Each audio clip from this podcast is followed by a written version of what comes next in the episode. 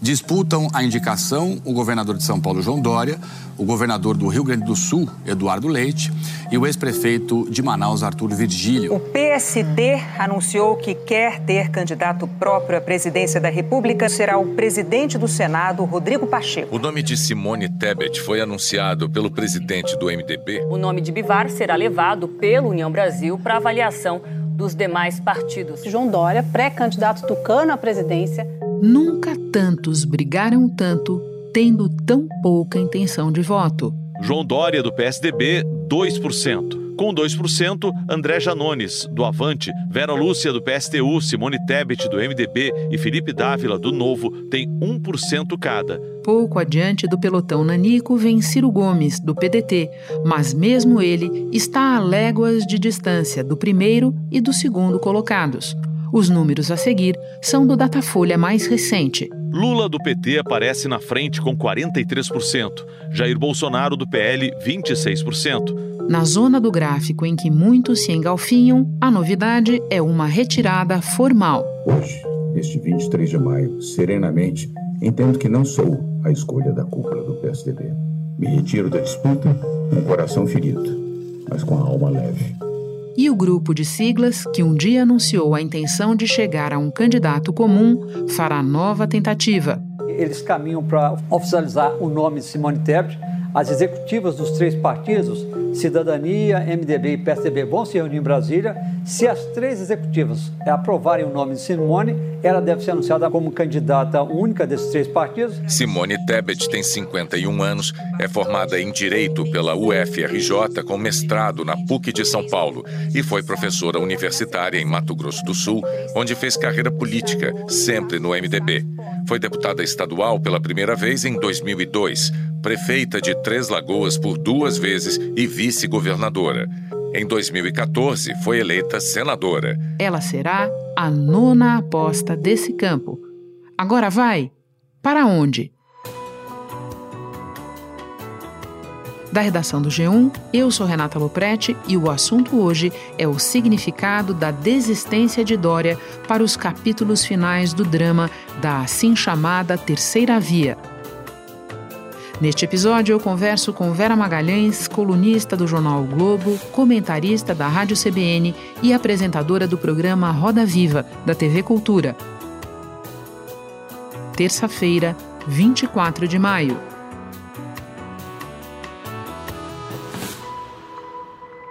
Vera, antes da questão partidária, eu quero analisar com você o personagem. João Dória sempre se mostrou muito obstinado, prevaleceu sobre questionamentos internos no PSDB, tanto quando concorreu à prefeitura em 2016, quanto dois anos depois ao governo de São Paulo. Também dessa vez ele vinha dizendo que iria até o fim, ameaçou judicializar o processo e, no entanto, acabou saindo de cena e de fininho. Por que agora, Vera? Porque eu acho que ele viu o fim da linha para ele, Renata. O Dória fez esse percurso que você tão bem descreveu, é, imaginando que poderia replicar para sempre na política uma lógica empresarial, que ele levou para as empresas que dirigiu, para, as organizações como o LID, as quais esteve à frente. E não é assim que a banda toca fora de São Paulo. É, foi possível replicar essa dinâmica nas prévias municipais e nas prévias estaduais, porque era um colégio mais ou menos é, compreensível para ele. No PSDB, disputei três prévias: para prefeito, para governador e para presidente da República. As três únicas prévias na história do partido. Venci as prévias em 2016. Em 2018, novamente disputei e fui vitorioso nas prévias do PSDB para a eleição a governador do estado de São Paulo. Mais uma vez, venci as prévias e venci as eleições. E o PSDB já estava no poder é, no estado de São Paulo e era forte no município de São Paulo. Naquele momento ainda era o que mais havia de próximo de um antipetismo, o PSDB. As coisas mudaram desde 2018 com a eleição do Jair Bolsonaro e a política nacional difere muito da política paulista. Ele demorou a entender esses signos, esses símbolos da política e, e, e se locomoveu muito mal nesse tabuleiro. Achou que o fato de já ter vencido essas duas prévias o credenciaria automaticamente para prevalecer sobre a lógica muito mais complexa da política nacional. Em dezembro do ano passado, mais uma vez, disputei as prévias do partido para ser candidato a presidente da República. E mais uma vez as venci. Valeu para vencer as prévias, até porque ele foi ajudado pelo seu ex-vice-governador e depois sucessor Rodrigo Garcia, não por amor, porque Rodrigo Garcia precisava tirá-lo da cadeira para ele próprio se sentar, é, e depois foi abandonado à própria sorte. Fizeram que ele visse que ficaria muito abandonado e que seria largado às traças. Então, aí, neste momento, a, o bom senso prevaleceu a essa obstinação, que é uma característica que ele tem, e ele preferiu tirar o time de campo para não ser totalmente abandonado durante a pandemia, teve papel importante na busca das primeiras vacinas contra a Covid no Brasil. Como determina a lei eleitoral, em março deste ano, Dória renunciou ao governo paulista para se dedicar à campanha. Mas os resultados nas pesquisas eleitorais mostravam dificuldade para a candidatura decolar e dentro do próprio PSDB não havia união em torno do nome dele. Ainda uma palavra sobre Dória, Vera, futuro político dele, dá para dizer alguma coisa neste momento? Renata, a gente acaba sendo meio apressado em decretar a morte desse ou daquele personagem, né? Eu acho que um exemplo acabado disso é, se chama Geraldo Alckmin. O PT oficializou a pré-candidatura do ex-presidente Lula e do ex-governador de São Paulo, Geraldo Alckmin, do PSB, para concorrerem à presidência.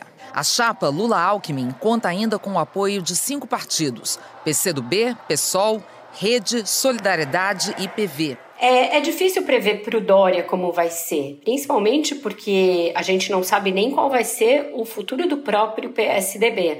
Num momento agora, eu acho que ele vai ter que recolher um pouco os flaps, é, sair da política, voltar a exercer alguma das atividades empresariais ou associativas que ele exercia antes e aí reavaliar o quadro, pensar é, se é possível imaginar voltar na prefeitura ou sabe-se lá o que, mas eu não vejo nele nem é, um grande pendor de voltar atrás, ou seja, voltar a ser prefeito, algo que ele abandonou para ser governador, e também não vejo um perfil legislativo no João Dória. Ele vai precisar haver uma é, contagem dos corpos ali no PSDB depois das eleições, ver o que resta do partido e ver se esse partido que resta tem um perfil próximo do Dória, algo que eu não consigo ver. Eu acho que não terá. Terá mais a ver com o governador hoje governador Rodrigo Garcia, caso ele vença. Caso ele perca, aí será terra arrasada realmente. Bom, vamos então à contagem dos corpos neste momento. O PSDB se mata, não é de hoje. Você e eu, juntas e separadas, já cobrimos vários capítulos daquilo que a gente chama de tucanocídio. Mas desta vez eles se superaram, foi tudo em praça pública, de maneira bem violenta, e acaba que o partido não terá candidato a presidente pela primeira vez em sua existência. Você pode mapear para nós a situação agora? Quem quer o quê e o que provavelmente deve acontecer no curto prazo com os tucanos? É um partido que ficou um partido sem alma, Renata, a meu ver, e sem caráter também. E um partido que se lança é, numa guerra fratricida, como o PSDB se lançou, matando o seu candidato em praça pública e sem nenhum pudor, deixa de ser um partido que tem algo próximo a caráter ou valores. É, então, é difícil prever. Tem uma ala ali minoritária que eu ouvi de uma fonte que é como se a terceira divisão começasse a querer comandar a Champions League, né? Porque é um pessoal dali que nunca deu as cartas no PSDB, querendo ressuscitar é, a candidatura do Eduardo Leite, que foi derrotada nas prévias, depois ele renuncia ao governo do Rio Grande do Sul, se coloca ali na, na rodovia com o seu carro de uma maneira muito atabalhoada.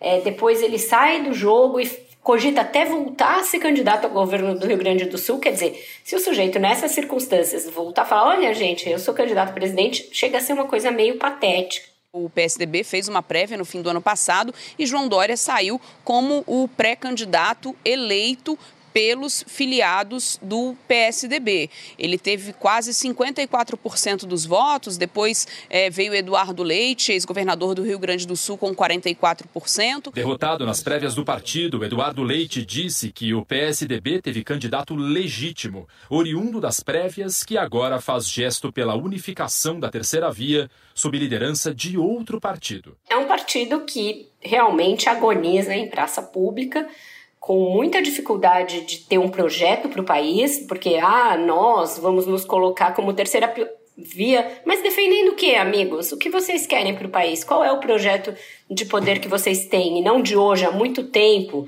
Eu acho que se eles realmente indicarem o vice na chapa da Simone Tebet, vai ser algo que eles vão fazer sem convicção de uma candidatura na qual o próprio MDB também não tem convicção. Nesse momento, a Simone Tebet é, de certa maneira, uma solução para os problemas do MDB, porque uma parte do MDB que não é pequena, quer apoiar o presidente Jair Bolsonaro e uma parte quer apoiar o ex-presidente Lula. Então, para isso, nada melhor do que ter um candidato único. Então, vai ser uma encenação meio para inglês ver, para disputar a eleição, dizer que está lá, mas não vejo uma grande ideia motriz a guiar o PSDB e nem o seu antigo, né, o seu, a sua matriz original, que era o MDB. Você se refere, nós vamos falar mais de Tebet e MDB, mas você se refere, imagino, a essa especulação em torno do nome do senador Tasso Gereissati para vice dela.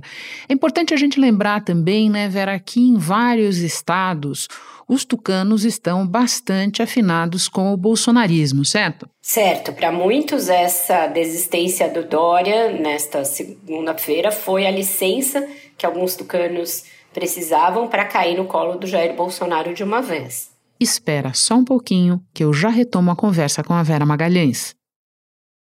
Bom, vamos então a Simone Tebet, mas antes dela, propriamente dita, eu quero saber se você acha que vinga a construção que esses partidos estavam tentando fazer. Porque uma das alegações oferecidas pelo PSDB para rifar o Dória foi de que o partido se juntaria à aliança com o MDB, com o Cidadania em torno do nome da Simone Tebet. Te parece que a tendência agora é essa costura vingar ou que também ela acabe por se esfacelar? Lembrando que pelo menos um dos integrantes iniciais desse consórcio já se mandou, que foi o Luciano Bivar. Exato, Renata. Eu acho que tem um fator aí para a gente analisar essa dificuldade de se fechar alianças na, no atual contexto um deles é a polarização muito cedo, muito precoce entre Lula e Bolsonaro, que tirou um pouco do apetite dos partidos por entrar de verdade nessa briga e não só para inglês ver, como eu já disse. E o outro é a existência do tal fundão, o fundão eleitoral, porque é um dinheiro que os partidos é, têm de destinar uma parte dele para candidaturas ao executivo e outra para as suas bancadas. E é, eles dependem de fazer bancadas para alimentar ainda esse fundão na eleição futura. Então, isso vira uma lógica meio mercantil em torno desse fundo que faz com que as questões políticas sejam jogadas num segundo, terceiro plano. A Simone Tebet também é vítima dessa lógica, é, o partido dela pensa em lançá-la, sem também muito entusiasmo, como uma candidata para atrair, que é uma lógica meio é, bizarra, porque é uma boa candidata para ser traída tanto pela ala lulista quanto a bolsonarista do MDB, e os partidos que estão nessa caminhada, como o PSDB e o Cidadania, vão nessa mesma toada. O que os tucanos estão tendo dificuldade é que eles não são mais a, a locomotiva, né? Eles estão como vagão. Então, eles não estão aceitando bem é, essa realidade. A ala ali ligada ao Aécio Neves está estribuchando, dizendo que tem que ter candidatura própria, como se não tivessem sido eles os primeiros a implodir a candidatura do João Dória. Nós vamos defender até o final que o PSDB é, tenha uma candidatura. Eu defendo, inclusive, que João Dória e Eduardo Leite se sentem à mesa, caminhem juntos. Eles não são mais adversários entre si, como muitos aí é, tendem a, a compreender. Os adversários são aqueles que não querem que o PSDB tenha uma eh, candidatura própria. Então é muito difícil até ter alguma coerência no discurso interno do PSDB e nas suas diferentes alas. Mas a ala que hoje é ligada ao Bruno Araújo, presidente do partido, tem essa ideia de lançar o senador Tasso Gereissati como vice da Simone. Vai ser uma chapa ali bonitinha para você exibir, mas que poucos candidatos a governador vão levar a sério e vão levar para o seu palanque, e que o eleitor também ainda a gente não sabe se vai encontrar nessa chapa alguma razão de voto num momento em que a disputa entre Lula e Bolsonaro já parece antecipar o segundo turno no primeiro. Vera, por falar em disputa Lula e Bolsonaro, em 2018, no segundo turno, a senadora Simone Tebet esteve com Bolsonaro. Ela não vai responder hoje em dia quando perguntarem para ela isso, mas se a ocasião se oferecer novamente para fazer essa escolha, o que ela faria em 2022? Ela tem dado indicações de que apoiará qualquer um, à exceção do presidente Jair Bolsonaro. Já deu, inclusive, declarações nesse sentido. Eu só posso dizer que eu não tenho plano B. O MDB não tem plano B, pelo menos não comigo. Mas a gente tem de lembrar que o estado do qual ela vem é um dos estados mais bolsonaristas do Brasil, que é Mato Grosso do Sul. Tudo bem que ela já abriu mão de uma disputa para o Senado, talvez para não enfrentar a ex-ministra da Agricultura Tereza Cristina num tete a tete ali, no qual ela sairia perdendo eventualmente. Então, ela ficará um tempo sem passar pelo escrutínio do eleitor do Estado, mas eu não sei como ela vai encarar essa diferença entre o que ela tem dito como líder da bancada feminina, como participante ali eventual da CPI da Covid, e ela tem falado num tom muito duro sobre o presidente, e essa realidade de que ela vem de um Estado eminentemente bolsonarista. Vera, eu quero terminar conversando com você sobre São Paulo. Tem tanta coisa acontecendo na eleição nacional que muita gente pode não estar prestando atenção que os tucanos, esses mesmos que nós estamos analisando aqui, têm a maior chance que já tiveram de perder o governo de São Paulo, que eles controlam há quase três décadas, né? Ainda pode ter isso nessa eleição para eles. Então, você já começou a descrever para nós como é que foi o processo sucessório do Dória para o Rodrigo Garcia, que está disputando a eleição no cargo e com dificuldades. Explica para nós, por favor, qual é a consequência, se há, da desistência do Dória para a candidatura do Rodrigo Garcia. Imediatamente depois da, da coletiva em que o Dória desistiu da candidatura num discurso bem rápido, melancólico, parecia uma missa de corpo presente. Aceito esta realidade com a cabeça erguida. Sou um homem que respeita o bom senso, o diálogo e o equilíbrio. Sempre busquei e seguirei buscando o consenso, mesmo que ele seja contrário à minha vontade pessoal. O PSDB saberá tomar a melhor decisão no seu posicionamento para as eleições deste ano. Coisa meio escura, com as pessoas ali com o semblante fechado, circulou uma foto do Rodrigo Garcia é, num evento no interior do que ele chama governo ativo ou governo presente, é, sorridente, tirando selfie com apoiadores. Parecia alguém que teve um peso retirado das costas. É, então esse contraste era muito evidente. É, a Aécio Neves tem vários defeitos, um deles ter levado o partido a essa situação de penúria em que ele está hoje, mas ele é um bom analista da cena política. Ele, há alguns dias, me disse uma coisa que é verdade, que ele disse em outras entrevistas. O Dória precisava ganhar as prévias para acertar a situação de São Paulo, portanto, para o Rodrigo Garcia é, assumir o cargo, e ele precisava deixar de ser candidato para acertar a situação de São Paulo, portanto, para não ser um peso sobre a candidatura do mesmo Rodrigo Garcia. Isso também mostra a situação na qual o PSDB chegou. E a esperança que eles têm de manter a última cidadela tucana no Brasil, que é o governo de São Paulo, é de alguém que se filiou na Bacia das Almas, ali no último momento, num acordo com o próprio Dória, o qual ele agora descarta. Então é quase uma situação shakespeariana essa do PSDB paulista. Você precisa matar o seu pai de alguma maneira para você é, sobreviver. E é, ainda que sobreviva com Rodrigo Garcia, isso não tem nada a ver com o PSDB de Franco Montoro, Fernando Henrique Cardoso, Mário Covas, José Richa. Se você fizer um DNA no PSDB que terá restado com o Rodrigo Garcia. E olha que isso vai ser muito difícil de restar. Era isso que eu ia te pedir para analisar para nós, porque como a eleição de São Paulo ainda tem algumas incógnitas, por exemplo, se o ex-governador Márcio França vai ficar ou vai sair do grid, e como quem lidera no momento em intenção de voto é o candidato do PT Fernando Haddad, talvez as pessoas não se apercebam de que a ladeira acima do Rodrigo Garcia teria que se dar na faixa do eleitorado em que está crescendo o ex-ministro Tarcísio de Freitas, candidato de Bolsonaro, Bolsonaro que vai melhor em São Paulo do que na média do Brasil, certo, Vera? Exato, e é uma equação muito difícil. Daí porque muita gente também já fala em chapa Bolso Garcia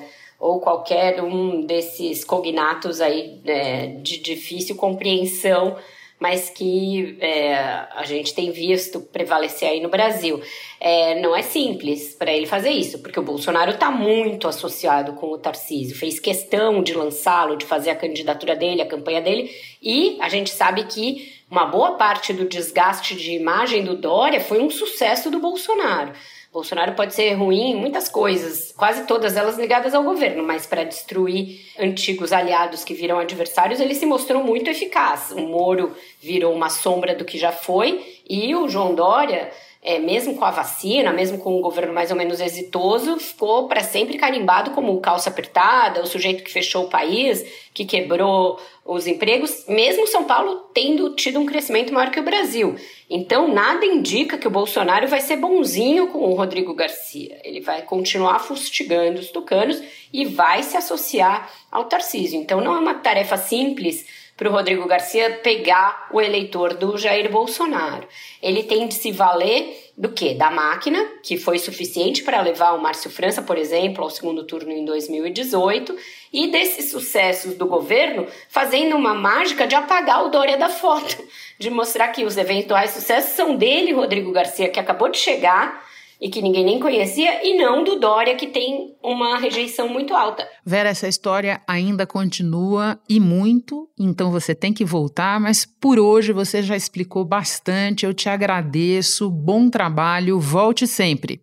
É sempre um prazer participar do assunto, eu aprendo muito com você e adoro o nosso nossa troca, nosso tricô. O mesmo aqui, abração, Vera. Abraço, tchau. Este foi o assunto podcast diário disponível no G1, no Globoplay ou na sua plataforma de áudio preferida. Vale a pena seguir o podcast na Amazon ou no Spotify, assinar no Apple Podcasts, se inscrever no Google Podcasts ou no Castbox e favoritar na Deezer. Assim você recebe uma notificação sempre que tiver novo episódio. Eu sou Renata Loprete e fico por aqui. Até o próximo assunto.